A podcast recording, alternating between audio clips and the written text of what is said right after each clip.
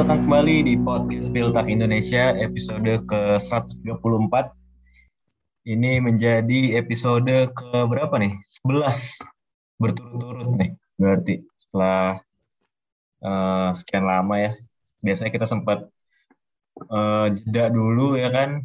Dan kali ini episode kali ini seperti biasa masih bersama gue Gerhan ditemani oleh dua penggawa Piltak yang juga seperti biasa juga ada Reja dan ada Adrian. Ja, apa kabar Ja? Ya, eh, sehat dan kayaknya ini sih apa?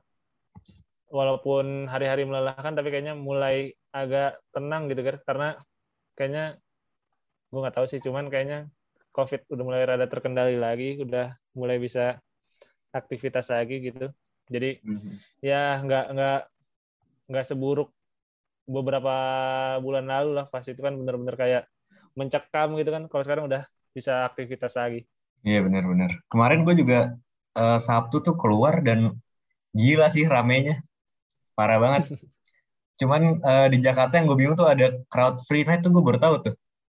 Kemarin gue mau cabut malam gitu tiba-tiba nggak bisa jadi ya udah balik lagi gitu kan. Kalau lu gimana sih kesibukan sehari-hari aman uh, aman terkendali dan dan itu sebenarnya gak hanya hari Sabtu aja sih jadi kalau setiap hari lo keluar gitu misalkan lo kerja ke kantor gitu itu udah sama kayak sebelum covid sih macetnya kalau menurut gue iya, jadi iya. udah kayak semacam kembali ke normal nih masyarakat pada umumnya. Iya padahal uh, kita kita mah lebih mungkin weekend lebih banyak nonton bola juga di rumah walaupun sih kalau gue udah dua mingguan nih kayak gue nggak begitu ngikutin Bundesliga jadi gue cuma baca-baca beberapa artikel baca-baca stats gitu. Kalau ini mungkin kalau dilihat oleh coach Justin di pandit komputer gue nih sekarang. Emang emang lu nonton apa Ger? nonton Superbike? gue sekarang nonton iya Superbike jam tujuh. Nonton, nonton ya? golf olahraga-olahraga Amerika tuh beberapa ada yang jam 7 gitu kan males banget ya. Kayak WWE itu gue tonton tuh. Emang biasa lah jadinya. Uh, tapi memang di pekan kemarin ya, pekan ke berapa aja kemarin ya? 8 ya? Apa ke 7? Ke 7. Iya ke 7. Banyak game yang lumayan seru kalau gue lihat dari skornya. Cuma gue gak tahu nih mungkin lu apa enggak banyak game yang seru apa enggak. Cuman kalau kita lihat sih ini ada beberapa kejutan. Ada Leverkusen ada Bayern Munchen yang kalah ada SC Freiburg gitu kan. Jadi nanti kita bakal ngomongin itu ya di segmen pertama. Kita bakal ngomongin apa nih ya untuk segmen kedua aja di segmen kedua kita bakal ngebahas yang lagi hot. Sampai saat ini videonya masih banyak yang like juga di Spirtak bakal ngebahas Kevin Trap nih yang tampil ciamik lawan Bayern dan kita bakal ngebahas bagaimana uh, perkembangan kiper-kiper Jerman apalagi Manuel Neuer juga nggak akan lama lagi nih bakal pensiun. Jadi iya. kita bakal ngebahas kiper-kiper Jerman dan penerus Neuer di segmen kedua nanti. Bener banget. Dan kita langsung masuk ke segmen pertama nih dari yang paling apa ya mungkin kalau mengejutkan sih kayak kita terakhir aja. Cuma kita, kita, bahas tentang tim yang lagi form banget nih. Karena jadi salah satu tim di top Liga Eropa yang belum pernah kalah. Setara sama Liverpool, sama Napoli ya lagi ya. Kalau di Liga sama, Spanyol kayak di La Liga kayaknya masih banyak sih, masih ada masih ada Villarreal. Ternyata Villarreal doang kata. ada Villarreal karena Alberto Moreno mungkin dia jadi jago. Tapi tapi serinya lima Villarreal peringkat sebelas dua kali seri lima eh dua kali menang lima kali seri. Nah, kalau di Bundesliga nih ada SC Freiburg yang sebenarnya minggu lalu kita udah bahas juga pas mereka perpisahan dari stadion lamanya. Tapi ternyata di tidak bermain di stadion uh, home-nya pun kemarin menang 2-1 lawan Hertha Berlin gitu yang udah kita nulis juga ya di box to box bola kemarin tentang Hertha Berlin yang emang kayaknya stabil. Ini dimanfaatkan oleh HC Freiburg yang musim ini stabil banget. Kemarin menang lewat golnya Siapa aja kemarin ya? Nils Peterson. Nils Peterson ya? Iya, sang joker Salto ini ya? sejati. Nils Peterson satu gol, Philip Linhart satu gol. Gokil. Ini Nils Peterson lagi-lagi mencetak gol lewat eh, skema substitusi yang jadi bikin dia pemain dengan gol dari bench terbanyak. Cuman yang menarik, ini kan udah empat pertandingan, eh tujuh pertandingan, empat kali menang dan dua kali seri ya. Eh, lima, tiga kali seri, tiga kali seri. Yang lu lihat ya, dari SC Freiburg musim ini, Ja, mungkin secara taktikal lah apa yang bikin mereka jadi sekuat ini gitu. eh kalau kita lihat SC Freiburg gitu ya, apa yang mereka petik ya walaupun baru tujuh pekan ya, cuman apa yang kita lihat saat ini kan sebenarnya hampir sama dengan apa yang mereka lakukan dalam dua musim terakhir. Di mana dalam dua musim terakhir sebenarnya ya dengan skuad seadanya gitu, cuman di peringkat belasan lah skuad termahal di Bundesliga, cuman mereka hampir selalu lolos ke Eropa gitu kan. Eh, musim ini juga sama nih di awal musim mereka ngegas dan sebenarnya ini adalah sesuatu yang mereka tanam ketika mereka memilih Christian Streich sebagai pelatih mereka 10 tahun lalu gitu. Jadi kayak apa yang mereka buat sekarang nih nggak nggak serta merta langsung tiba-tiba Freiburg jago gitu. Ini bentuk dari sebuah kepercayaan gitu antara manajemen eh, Christian Streich kemudian pemain kan sebenarnya Freiburg ini sempat degradasi. Terus habis degradasi itu langsung eh, promosi lagi kan ke Bundesliga. Terus sempat main di Eropa juga, tapi pas habis main di Eropa tuh eh, turun lagi ke peringkat 15 hampir-hampiran degradasi. Cuman si manajemen ini benar-benar percaya sama Christian Streich gitu. Eh, ini yang kemudian ngebikin tim ini jadi stabil, termasuk si pemain-pemainnya kan nggak banyak berubah. Musim ini eh, transfer mereka itu cuma ngejual Baptis Santa Maria digantikan sama Maxi Egerstein yang datang dari Bremen. Jadi skema mereka tetap sama. Eh, ada dua skema yang sebenarnya paling sering dipakai sama Christian Streich. Yang pertama itu 4-3-3. Eh, cuman kemarin pas lawan Hertha dia itu pakai 3-4-3 gitu kayak 3-4-2-1. Eh, sebenarnya nggak nggak nggak spesial spesial amat gitu kan. Cuman eh, sekali lagi yang menjadi pembeda di liga kemarin adalah kepercayaan dia sama pemain gitu karena eh, Nils Peterson kan bisa dibilang pemain senior gitu ya. Cuman ketika lu punya pemain senior, pemain paling ber- berpengalaman, eh, dia lebih banyak main dari bench gitu.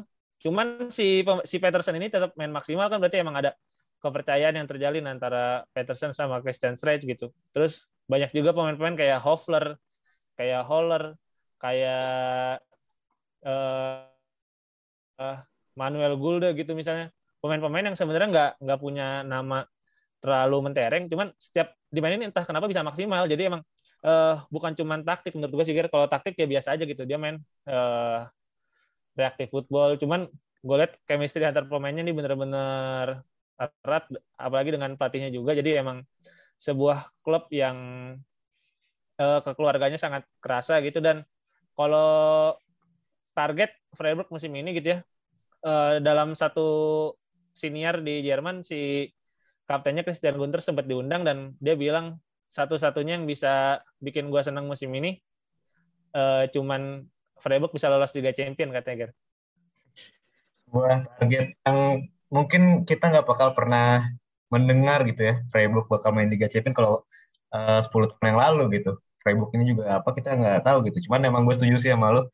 Kalau ini as a team itu udah menjadi tim yang sangat padu gitu. Mungkin salah satu yang paling padu di Bundesliga gitu bersama Bayern Munchen. Yang banyak pemain yang udah lama juga tadi udah lo sebutin.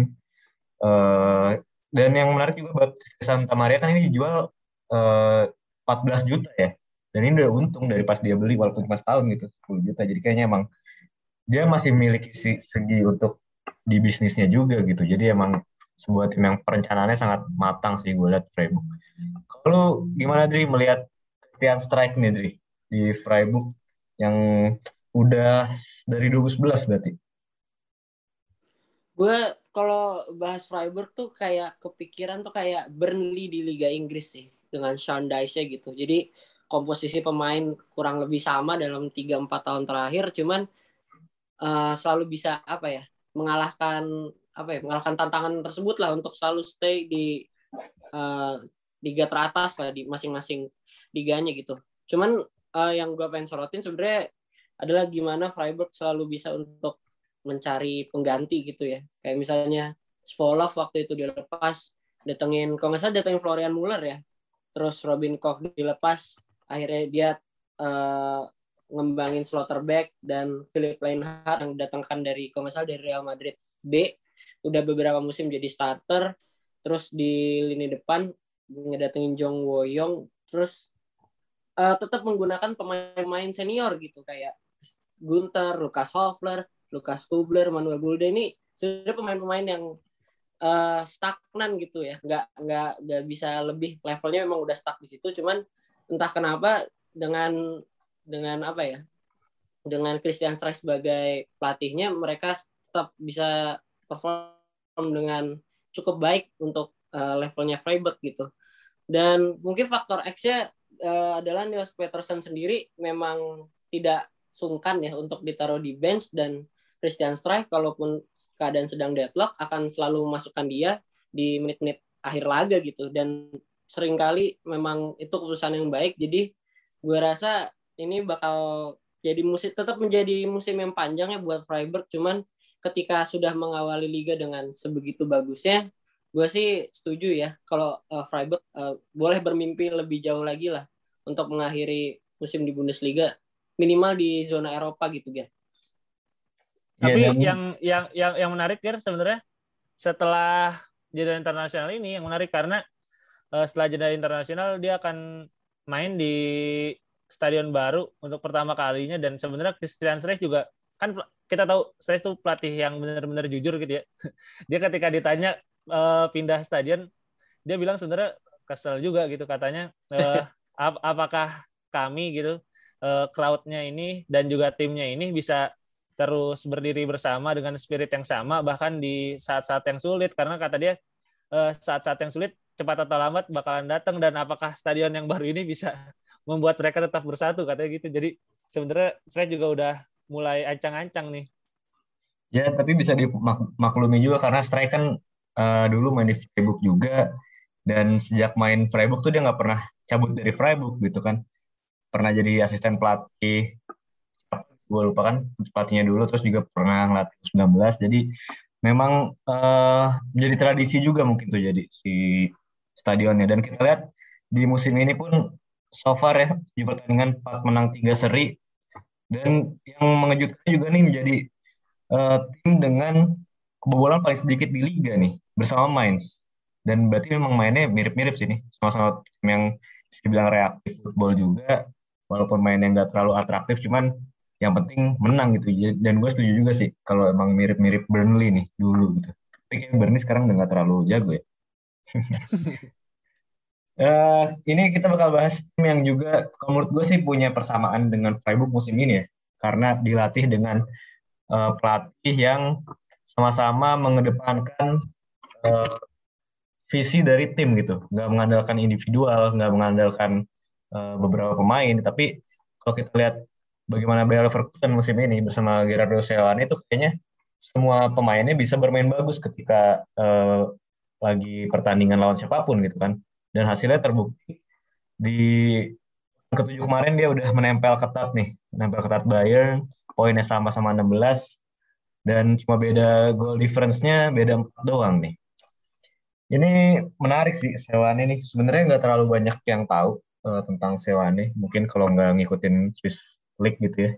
Kalau lu gimana nih, sebagai pencinta Sewane juga melihatnya apakah si Gerardo ini bisa menjadi the next uh, big gitu manajer uh, dari Bundesliga yang mungkin bisa berkarir seperti Jurgen Klopp, seperti Thomas Tuchel atau gimana menurut Uh, kalau gue lihatnya sih Sewane ini emang udah punya apa ya aura yang positif lah gitu. Jadi uh, pelatih yang nggak banyak neko-neko gitu. Ya mungkin walaupun terlalu dini cuman ada aura-aura Jurgen Klopp menurut gua. Maksudnya kayak eh positif gitu setiap eh, setiap interview eh, post interview. Dia selalu eh, positif nggak nggak pernah kayak protes wasit dan lain-lain gitu. Jadi eh auranya udah bagus gitu dan eh, yang harus digarisbawahi salah satu keunggulan Leverkusen musim ini di bawah Seoane itu rotasinya bagus banget. Dia walaupun pemainnya nggak sedalam RB Leipzig misalnya cuman dia main di Europa League dan di Bundesliga eh, rotasi dan hasilnya selalu maksimal gitu. Pemain-pemain kayak yang baru tuh kayak Kosono si eh, Mitchell Baker Jeremy Frimpong yang datang di Januari lalu. Bahkan Piero Hincapi yang datang di akhir-akhir dan dari benua Amerika Selatan gitu di umur 19 tahun pindah ke Jerman tiba-tiba langsung tune in gitu bisa jadi pemain inti juga jadi emang gue salut sih dengan Seone sejauh ini dan gue rasa untuk masuk empat besar sih sangat memungkinkan sih. Iya, gue sebenarnya juga baru baca juga sih eh, interviewnya Sewane. Kalau emang dia lebih mengutamakan, pokoknya apa-apa itu eh, tim dahulu ya, yang didahulukan. Padahal kan bisa dibilang nih Leverkusen punya pemain-pemain gacor kayak Patrick Schick, punya Florian Wirtz, tapi kita lihat di lini depan pun walaupun Bela Rabi yang main gitu kan, terus juga ada siapa lagi sih Robert Andrik juga yang musim lalu sebenarnya biasa-biasa aja gitu musim ini bisa vital juga untuk Bayer Leverkusen gitu dan ini sebuah pertanda yang positif lah untuk Leverkusen. Kalau lu gimana Dri melihat uh, Gerardo Seoane nih? Yang gue sorotin ketika mungkin gue cuman sekali ya nonton yang lawan Dortmund itu ya benar-benar bagaimana keper gue sih dari lihat dari uh, yang subjektifnya aja lah kepercayaan diri sih. Maksudnya ketika Leverkusen lawan Dortmund gimana pun Dortmund tim yang lebih diunggulkan gitu.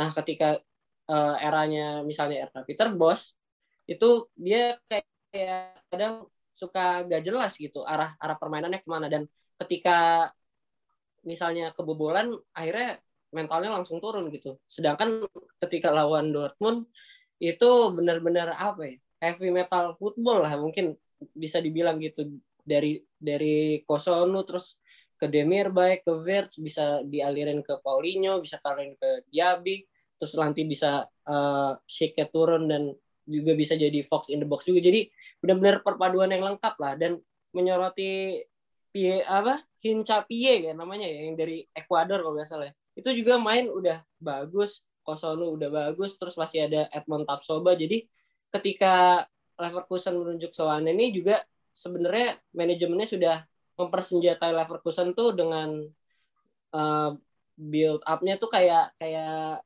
RB Leipzig gitu Ger. Jadi banyak pemain yang bisa menempati banyak posisi dan benar-benar cocok sama skema yang diinginkan oleh Gerard Suwani gitu. Jadi ketika sekarang sudah poinnya sama dengan Bayern dengan hasil yang sebegitu bagusnya di waktu yang singkat, gue rasa Suwani ya sudah menjalani hal yang bagus sih di Bundesliga. Cuman jangan sampai nih kayak Peter Bos gitu kalau gue sih ya. Nonton pelatih Leverkusen, nonton pelatih Dortmund, awal-awalnya bagus ternyata zong gitu loh.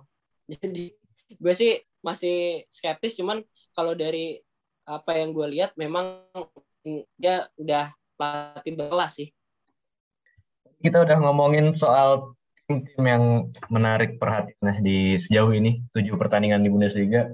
Tapi kita akan bahas soal pemain yang uh, mungkin baru dalam empat pertandingan terakhir atau lima pertandingan terakhir lagi mantap-mantapnya dan bisa dibilang ini menjadi wajah dari RB Leipzig musim ini mungkin Christopher Nkunku. Udah berapa pertandingan bikin berapa gol aja dia aja?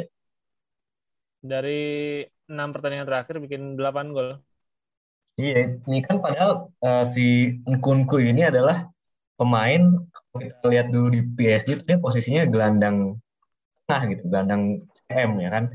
Di di bawah Nagelsmann dia dimainkan di sayap, dimainkan di gelandang serang, dan di musim ini bersama Jesse Mars kayaknya dia lebih sering main jadi apa ya mungkin striker lubang kali aja. Menurut tuh perbedaan apa nih pengaruh yang dibawa sama Jesse Mars ke Kunku musim ini?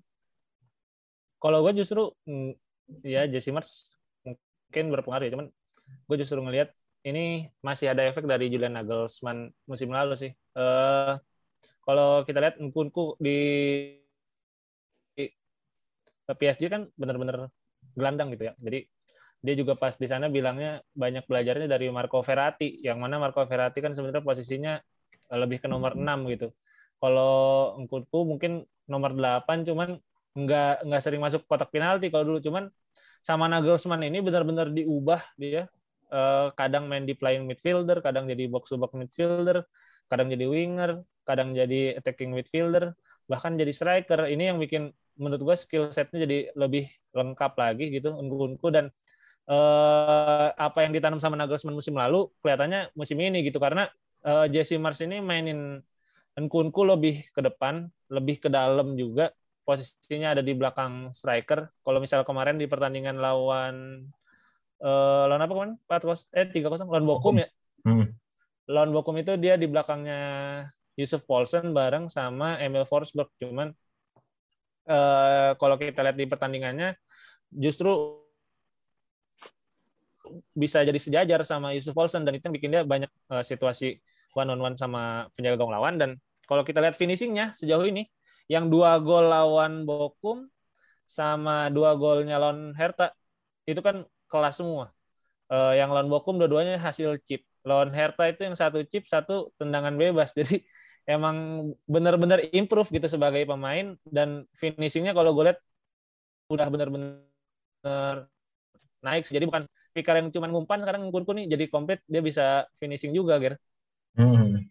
Emang ini Nagelsmann bisa dibilang menjadi salah satu paling jenius lah pelatih paling jenius dari di hasil dari Bundesliga saat ini gitu bisa ngubah pemain kayak Kunku terus juga Werner bisa sejago itu kan dulu sekarang biasa aja.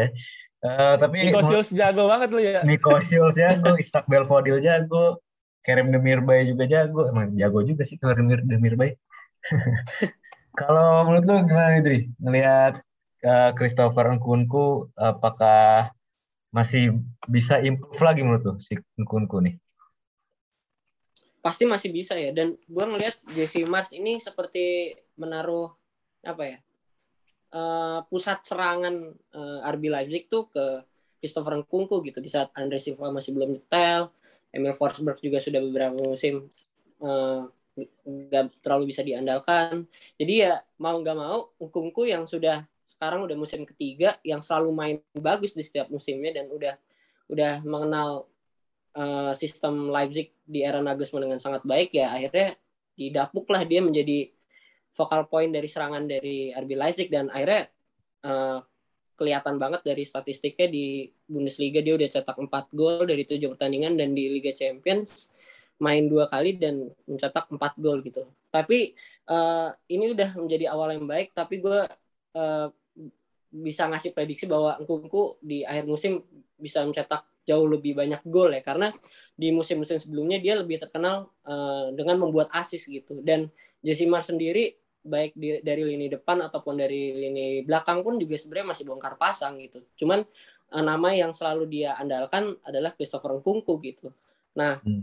uh, kalau dari lihat gaya mainnya sih dia bisa link up play dengan baik ya dari dari bek kanan Leipzig yang udah sering rotasi gitu ada Tyler Adams ada Nordi Michele dia bermain baik dia juga karena di PSG dia bermain di lini tengah dia juga tidak sungkan-sungkan untuk ngejar bola dan mengalirkan bola itu ke depan dengan dribbling dia sendiri gitu. Jadi ini pemain yang serba komplit, sekarang finishingnya tambah bagus, tapi tetap punya insting untuk membuat asis yang juga tetap masih ada.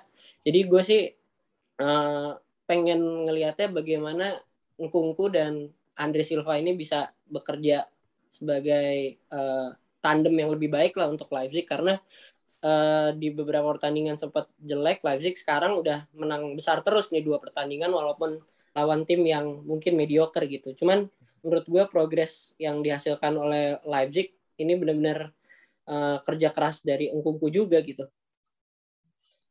Hmm, uh, mungkin si Jesse Mars juga setuju sama Ludri karena dia bilang sih pas post match kemarin kalau Engku-Engku ini pemain yang tidak punya kelemahan gitu dan masih bisa berkembang lebih jago lagi gitu. Jadi emang menarik nih apakah akhir musim dia bisa mencetak 20 gol gitu kan atau bahkan musim depan bisa jadi strike gitu selamanya. Ini bakal menarik banget sih. Sebenarnya masih ada satu lagi pemain yang juga menarik perhatian saya di game week ke-7 kemarin yang bisa mungkin bisa dibilang sendirian lah menopang timnya mengalahkan Bayern Munchen gitu. Cuman karena waktu udah cukup panjang di segmen satu kita bakal bahas itu lebih banyak lagi di segmen kedua.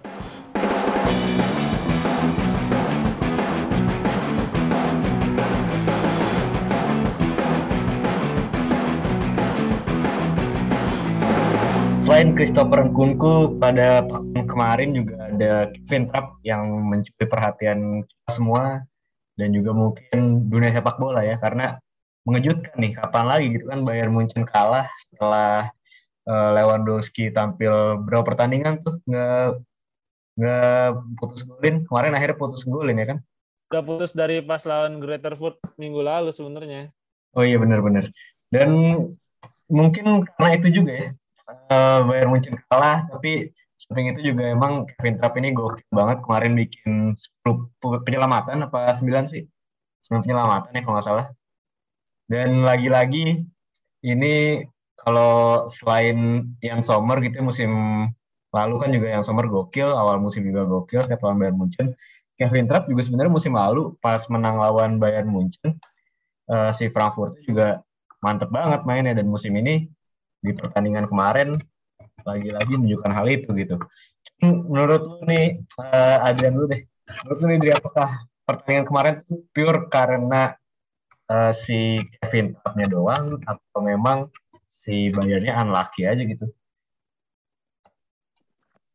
Kalau gue sih uh, ngelihat statistiknya aja lah. Kadang memang uh, ada kalanya memang sepak bola nih tidak adil lah. gitu. Ya, da, tapi ya gimana juga ini ada andil dari Kevin Trapp sih yang memang benarnya waktu pindah ke PSG pun dia diplot untuk jadi kiper nomor satu gitu. Setelah keluar dari PSG ke Eintracht kembali merevive karirnya lagi dan udah beberapa musim ini memang sudah sebenarnya udah bagus gitu. Jadi uh, spotlight yang dia dapat sekarang itu sebenarnya terlambat kalau menurut gue sih ya. Kevin Trapp memang dari zaman dulu ini udah kiper yang performanya selalu stabil tapi entah kenapa memang hanya bisa main bagus di Frankfurt kalau menurut gue yang benar-benar keluar potensi terbaiknya dia gitu tapi ya gue uh, lebih menyorotinya di pertandingan yang sama menurut gue Neuer ini melakukan kesalahan ya ketika gue Kostic menurut gue dia salah ngebaca bola gitu Ger. Hmm. Jadi memang ada andil dari ya bisa dibilang ya human error dari Manuel Neuer juga ya kemarin 2-1 gitu kan. Kalau lu gimana Dri? Eh Dri, kalau menurut lu gimana aja? Ini si Eintracht Frankfurt itu apakah memang deserve untuk menang? Karena nih kalau lihat XG-nya nih, karena kan gue nggak nonton ya jujur. XG-nya kemarin Bayern Munchen 2,84, sedangkan Eintracht Frankfurt cuma 0,55. Ini bener-bener kayak lo main FM uh, eh, lawan tim kecil tapi lo kalah gitu. Kalau kata ini uh, teman-teman di Twitter tuh ini Ger apa kena kenapa robot FM ini si Bayern yang yang yang ngesutnya banyak banget tapi nggak ada yang masuk. Jadi eh, satu hal yang harus digarisbawahi kalau lu pengen dapet poin ngelawan Bayern, kiper lu harus superhuman sih. Jadi Kevin Trapp kan kemarin bikin 9 save gitu, 10 termasuk sama yang Christian Jakic salah antisipasi bola ke gawang sendiri. Jan Sommer di pekan pertama uh, seri lawan Bayern bikin 8 save. Jadi emang uh, mau nggak mau uh, serangannya Bayern pasti bakal terus ada. Jadi emang secara performa juga Bayern kemarin nggak nggak jelek sih menurut uh, serangannya masih itu peluang-peluang matang semua loh yang yang Lewandowski 9 depan gawang kan itu peluang matang. Gnabry satu lawan satu, Leroy Sané satu lawan satu. Jadi emang ya bukan harinya. Cuman di satu sisi emang Kevin Trapp tampil dengan luar biasa. Dan kalau Adri tadi bilang kesalahan Neuer, gue juga pengen menyoroti sebenarnya Martin Hinteregger yang out of nowhere dari lima pertandingan terakhir cetak 4 gol Bayern. Jadi eh, salah satu statistik yang dianggap tidak relevan itu kan sebenarnya eh, head to head handicap eh, antara pemain dengan klub, antara klub dengan klub kan kalau kata eh, pandit-pandit di TV kan katanya ya tapi stasi, apa rekor pertemuan ini tidak berarti sekarang karena situasi sudah banyak berubah. Cuman dalam praktik di lapangan eh, statistik statistik kayak gini ini sebenarnya eh, banyak berulang gitu kayak Hinterger golin lawan Bayern kan berulang. Kayak mau Sania Kate golin lawan RB Leipzig kan berulang. Yeah. Dortmund Dortmund clean sheet lawan berulang. Jadi menurut gua dibilang nggak relevan juga enggak karena statistik kayak gitu ternyata uh, terbukti uh, bisa berulang di lapangan dan sebenarnya berpengaruh juga sama mindset sih Ger. Kayak head to head pertemuan tuh benar-benar uh, ngaruh ke mindset. Terakhir kalian terakhir ketemu Bayern kan menang Entra. Jadi menurut gua ada sedikit kepercayaan diri dari mereka kalau mereka sebenarnya bisa ngalahin Bayern gitu. Justru gua sekarang dalam kondisi saat ini kalau ada tim yang bisa nahan uh, Bayern, gua gua nggak jagoin Dortmund. Dortmund enam pertemuan terakhir kan kalah. Gue lebih jagoin uh, Entra, uh, Gladbach, Leverkusen. Hmm. Karena emang terbukti gitu kan. Iya iya. Jadi emang gue juga setuju sih sama lo. Emang ini tuh nggak cuman statistik yang sebenarnya ini nggak bisa diukur juga ya. Kayak emang mungkin secara mental udah terbentuk gitu ya. Jadi bugi timnya Bayern mungkin emang tiga itu sih. Gladbach, Leverkusen, Entra itu yang berhasil mencuri poin semua dalam tiga musim terakhir lah bisa dibilang. Terus gue juga mau nambahin nih ada apa lagi ya? Werner lawan Mainz tuh juga gokil. Terus uh, Suarez. Norway. di Bundesliga ada Thomas Muller lawan uh, Werder Bremen sama Marco Reus lawan Werder Bremen. Terus ada juga Lewandowski lawan Dortmund ya, Dri. Sama iya. uh, yang juga mungkin ini agak aneh juga ya. Mungkin Gladbach itu baru menang sekali lawan di kandangnya SF Freiburg gitu dalam 14 tahun atau berapa tahun gitu. Jadi emang uh, kayak gini tuh emang apa ya bisa dibilang Eh, nggak uh, masuk akal cuman masuk akal gitu. Pada akhirnya ya kan. Dan kalau dari pertandingan kemarin sih emang ya bisa dibilang uh, unlucky juga Bayern. Cuman Kevin Trapp ini kan tampil sangat luar biasa. Gue agak menyoroti pernyataan si Adrian tadi sih bilang Trapp ini sebenarnya jago dari dulu. Kalau gue sih sebenarnya nggak butuh setuju karena Trapp nih menurut gue agak inkonsisten beberapa kali juga beberapa musim terakhir. Cuman berkat penampilan kemarin nih banyak yang udah berspekulasi gitu karena apalagi Manuel Neuer udah semakin tua dan sekarang nih mumpung lagi jeda internasional jadi pas banget nih kita omongin nih. Apakah menurut lu nih Ja, Vintrap yang di umur masih tiga satu ya udah ya? Sebenarnya nggak beda jauh sih sama Neuer, hmm. beda beda empat tahun atau lima tahun gitu. Bisa sengaja jadi jangka pendek gitu ya menurut lu untuk uh, ketika Manuel Neuer pensiun dua tahun lah dua tahun lagi gitu. Menurut lu gimana aja? Apakah udah pas nih Kevin Trapp nih? Uh, kalau Kevin Trapp di level Neuer sih ya enggak sih masih satu tingkat di bawah Neuer. Cuman uh, serba salah sih maksudnya kalau misalnya ya Neuer nih pensiun setelah Euro lah. Setelah Euro berarti 2024 ya. Hmm. Itu kan udah ideal lah dia pensiun di umur 38 tahun. Nah, si Kevin Trapp ini kan udah berarti 14. Terus hmm. Ter Stegen juga udah masuk kepala tiga berarti ya. Ter Stegen, Ben Leno 9 ya. Masuk Ter Stegen, Ben Leno udah 9 musim ini. Iya, so, Ter Stegen, Ben Leno udah masuk kepala tiga semua tuh kalau misalnya hmm, tiga tahun lagi. Jadi gue takut, bukan takut sih apa, kayak lebih khawatir gitu eh, kalau Jerman ini bakal masuk fase di mana mereka nggak punya kiper yang bisa benar-benar diandalin. Kita bilang Kevin Trapp bagus, cuman ya dia bukan kiper untuk uh, memenangkan Euro atau Piala Dunia lah gitu. Kayak uh, Neuer. Gue takutnya nanti Jerman ini masuk ke fase kipernya kayak Belanda sekarang. Jadi dibilang bagus ya lumayan, dibilang jelek ya kadang emang inkonsisten gitu kayak Belanda pas 2014 kan uh, Stekelenburg, Cilesen, uh, Kenneth Vermeer gitu. Krul, Lagi. tim Krul. Oh, oh ya Krul. Tim Krul. Bahkan ketika kemarin Euro 2020 masih pakai Stekelenburg dan tim Krul gitu. Yang sebenarnya Stekelenburg juga didatengin Ajax karena lepas kontrak dari Everton dan nggak punya klub juga kan musim lalu tuh cuma Karena Onana cedera kemarin. Onana iya, bukan cedera, Onana yang kasus doping Oh iya benar. Naik jadi kiper utama.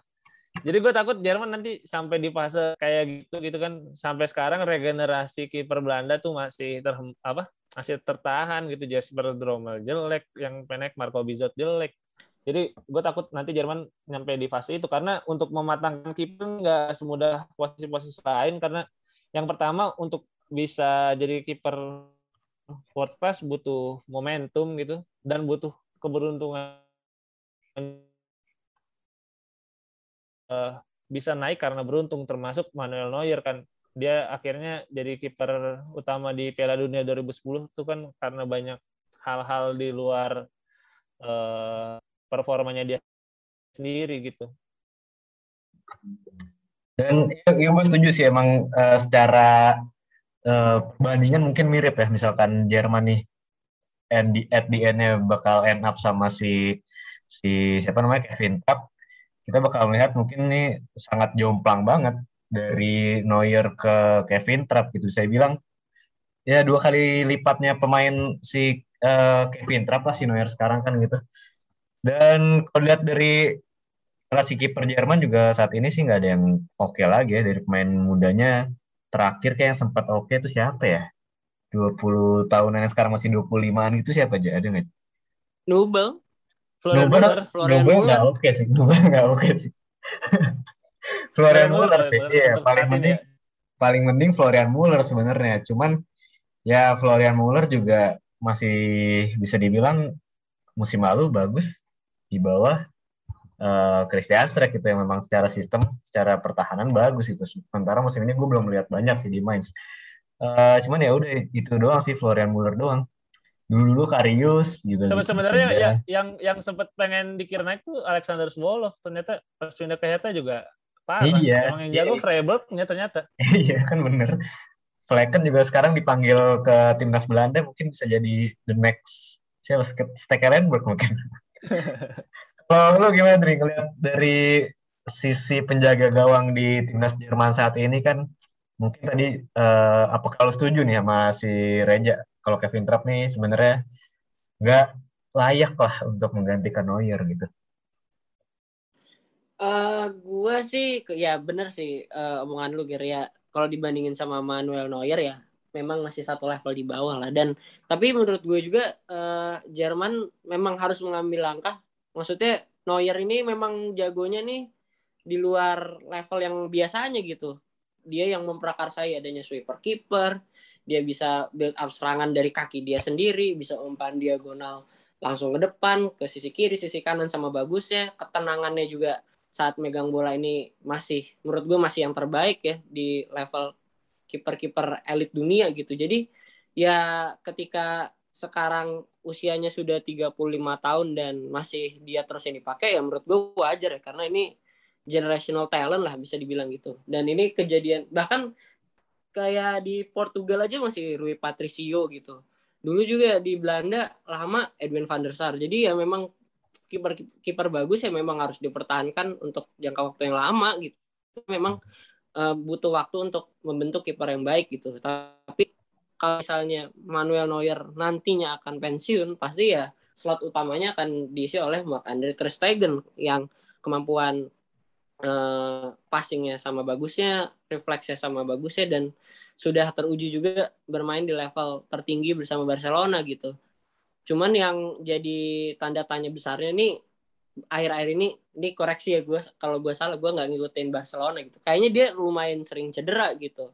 Nah Bernd Leno sendiri di Arsenal juga udah mulai kegeser sama Aaron Ramsdale gitu.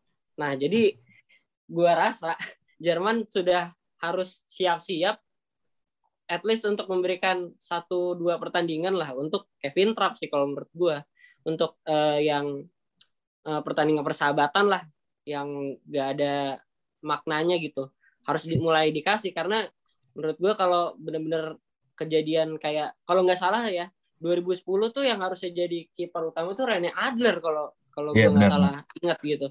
Nah, ketika cedera, untungnya memang Manuel Neuer udah sejak dari 2006 dan 2006 atau 2007 udah jadi uh, kiper utamanya Schalke. Jadi ketika dia terpaksa harus main satu kompetisi penuh yang paling bergengsi yaitu Piala Dunia, dia juga bermain dengan sangat bagus gitu. Nah, ini yang harus dipersiapkan oleh Jerman karena mengingat kiper yang di usia 20-an, ya masa harus nyebut Karius ya, cuman ya Karius, Florian Muller, terus ada Alexander Nubel, ini semua kacau lah ibaratnya, nggak udah udah jauh lah levelnya di bawah Neuer gitu. Jadi sel- sekarang era baru di tangan Hansi Flick juga harus sudah mulai memikirkan dua empat tahun ke depan lah untuk mencari penerusnya Neuer yang yang sahih itu siapa gitu loh Ger. Tapi lu berarti tetap konsisten eh, menjadi tim Kevin Trapp sih. Eh, Sebenarnya juga ada sih yang kemarin sempat dipanggil tuh ada Oliver Baumann ya. Cuman dia umurnya juga kalau nggak salah seumuran sama si Ya, udah- udah Kevin Trapp ya kan. Dan dia permainannya semakin lama semakin menurun juga walaupun sempat jago sih dulu waktu awal-awal waktu di Freiburg lagi-lagi si Oliver Baumann nih. Nah, sekarang udah di Hoffenheim gitu kan. Dan sebenarnya eh, pelikan dari penjaga gawang Manuel Neuer ini kan biasanya kan memang dari Bayern Munchen itu ada kesinambungan lah sama timnas Jerman. Dan ini juga berlaku untuk penjaga gawang gitu Manuel Neuer. Yang kemarin ada beritanya sih si boardnya Bayern itu lagi bingung juga karena situasinya Manuel Neuer udah tua dan kontraknya udah tinggal sedikit lagi kalau nggak salah berapa tahun ya? Mungkin dua tahun mungkin ya gue nggak tahu juga. Dan ini eh, bakal menimbulkan kebingungan gitu bagi mereka karena dia kan pemain yang bisa bilang value-nya tinggi gajinya tinggi cuman itu udah tua gitu. Ketika dikasih eh, kontrak yang panjang takutnya di dua tahun ke depan udah menurun gitu kan. Jadi ini sangat riskan juga lah bagi Bayern Munchen. Dan menurut lu nih ya eh, permasalahan saat ini bagi Bayern Munchen eh, dan timnas Jerman apakah bakal sama nih mungkin dalam dua tahun ke depan nih? Eh, menurut gua Bayern bakal mikirin ini dari jauh-jauh hari. Sebenarnya kan mereka juga udah ngedatengin Alexander Nubel yang di mana sebenarnya Lagi-lagi Nubel ya. Lagi-lagi Nubel. Iya. Gue gue gue gue sebenarnya masih punya apa ya soft Harapan. spot lah. Di- iya masih punya harapan buat Nubel sebenarnya ya usianya juga masih muda. Ya walaupun di AS Monaco musim ini dipinjamin walaupun starter terus juga belum terlalu meyakinkan gitu. Cuman ya mungkin satu atau dua tahun lagi dia bisa step up lah. Cuman kalau untuk saat ini board Bayern beneran bingung gitu karena apa? Karena Bayern ini tradisinya emang kipernya dari Jerman. dari dari masa ke masa ini kalau kalau ya mungkin kalau satu-satunya lah yang kiper ini bisa main gitu kiper asing cuman Pepe Reina. Selainnya dari awal berdiri dari awal Bundesliga semuanya kiper Jerman. Sampai top star ke sampai siapa cuman cuman Pepe Reina doang yang yang dari luar Jerman gitu. Jadi emang khusus untuk penjaga gawang benar-benar Bayern pasti nyari yang dari Jerman. Masalahnya ada atau enggak gitu. Cuman kalau dilihat saat ini sih belum ada kan Nobel dipinjamin ke AS Monaco. Terus eh Frutel sebenarnya kan yang paling high profile di antara banyak kiper Bayern so far juga belum bisa menunjukkan kalau dia bisa bersaing lah di level Bundesliga atau bahkan Zweite Bundesliga juga belum kan. Dan satu lagi ada Ron Torben Hoffman yang saat ini sedang dipinjamkan ke salah satu series paling ternama eh, Sunderland Tilaidai. Jadi dia pindah ke sana kayaknya biar main series. Jadi menurut lu masih sangat kurang juga ya eh, untuk pengganti Neuer karena ya emang ini generational talent sih susah juga sih benar. Eh Dan mau nyomot kan Bayern nyomot ya, nyomot dari tim Bundesliga lain. Enggak ada, Ger. Bener-bener Iya, enggak ada makanya. kalau saat ini. masa Kosong. Robin Robin Zentner kan Uh, terus juga lu sempat kelewat tuh setelah Neuer, eh setelah Oliver Kahn tuh sempat ada Hans Jobut. Ya kan itu Iya. jadi emang bener-bener nggak putus gitu Oliver Kahn, Hans Jobut, terus ke Neuer gitu kan sampai 10 tahunan ini. Kalau menurut lu gimana nih Dri? Kondisi di Bayern Munchen apakah terutama di posisi kita apakah ini udah uh, mengkhawatirkan menurut lu? ini sebenarnya nggak hanya di posisi kiper ya, cu. walaupun kita lagi bahas kiper, cuman memang ada upaya Bayern ini ingin mendatangkan pemain Jerman yang yang nggak hanya kiper ya, yang benar-benar Oh iya benar. uh, ada di level Bayern gitu, karena memang lagi susah gitu. Terakhir mungkin uh, yang bagus ya Goretzka aja ya, ya sama ya sama Leroy ya? Sané, Leroy Sané mah udah udah udah memang bagus gitu. Ya Goretzka lah yang terakhir banget transfer uh, Comot gitu ya? Munchen. Heeh, yang pemain Jerman asli gitu. Ya Alexander Nubel bahkan udah nge, apa Benjamin Lecomte di Monaco udah cedera langsung di dibuang ke Atletico Madrid dia masih di, sering dikatain gitu sama fansnya sendiri. Gue pernah baca bahwa Iya, iya, Niko Kovac tuh udah sampai sampai kesel sendiri gitu. Karena fansnya bahkan nge apa ya namanya nyorakin timnya sendiri gitu. Yang di mana ya Nubel bener-bener jadi kiper utama terus gitu. Walaupun perlahan AS Monaco sekarang juga udah membaik ya gitu. Tapi balik lagi eh, namanya tradisi itu kadang bikin capek sendiri ya. Karena ke level kompetisi ya di Bundesliga di Liga Champions pun tidak mengenal namanya tradisi jadi siapa pun pemain bagus ya harus dipunyai klub lah intinya begitu jadi ketika Jerman eh, sudah mungkin untuk saat ini tidak memproduksi kiper yang sebagus eranya Ter Stegen, eranya Leno, eranya eh, Neuer gitu. Jadi ya Bayern harus lebih fleksibel sih kalau menurut gue gitu. Karena memang di seluruh lini memang ada gap kualitas antara generasi sebelum generasi emas lah ya kita sebutnya. Baik ya Boateng, Hummels, Neuer dan kawan-kawan itu dengan penggantinya. Jadi di pemain tengah pemain depan aja kesulitan apalagi kiper yang yang ibaratnya nggak bisa main uh, semuanya gitu. Kalau pemain tengah kita masih bisa coba dengan tiga uh, formasi tiga pemain tengah empat pemain tengah. Cuman kan kalau kiper tetap satu di mana pun kan. Jadi ya untuk menemukan kiper kiper lain yang antah berantah pun semakin sulit gitu Benar-benar. Ya mungkin uh, masih ada Sven Ulreich ya yang udah 33 tahun gitu. Kan ya, cedera di ini. Di Karius ini. Michael Kuisa. di, di, tackle, serius bener deh di tackle Michael Kuisan kerjanya cederain pemain mulu di latihannya Bayern. Kan ya kita memang uh, ya Bayern Munchen bisa dibilang kan tim yang udah dari tahun 70-an jago banget. Jadi kita bisa berharap lah kalau Bayern Munchen ini sebenarnya nggak bakal kehabisan talenta dan nggak bakal kehabisan ide gitu. Pasti selalu menemukan cara untuk meregenerasi talenta-talentanya dan tetap bagus gitu kan. Uh, mungkin gitu aja sih di pembahasan soal kiper dan Manuel Neuer ini yang awalnya kita bahas Kevin Trapp jadi Manuel Neuer gitu kan. Uh, mungkin ada tambahan lagi ya? Ya minggu ini Bundesliga libur. Uh, kita Hmm. Rehat dulu. Ada jeda internasional. Uh, Jerman main dua kali doang. Lawan Rumania Sabtu dini hari sama lawan Makedonia Utara hari Selasa dini hari. Revenge Makedonia Utara yang kemarin Revenge. ini kan menang. Werner Iya, ini lagi. Tapi udah gak ada Goran Pandev. Werner kemarin dikasih apa tuh yang terakhir eh kartu KTP KTP khusus untuk Werner yang gagal mencetak gol di menit akhir. Iya benar. dari, dari media apa gitu nggak jelas. Jadi ya udahlah gitu aja. Selamat menikmati Nations League.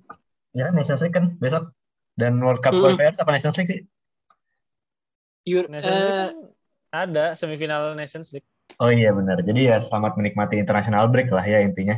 Mungkin gitu aja episode kali ini. Lu nggak ada tambahan kan, Tri? cukup Oke kalau gitu gue Gerhan pamit. Gua ada Zawamit. gue Adrian pamit Sampai jumpa di Spill Talk berikutnya. Bye.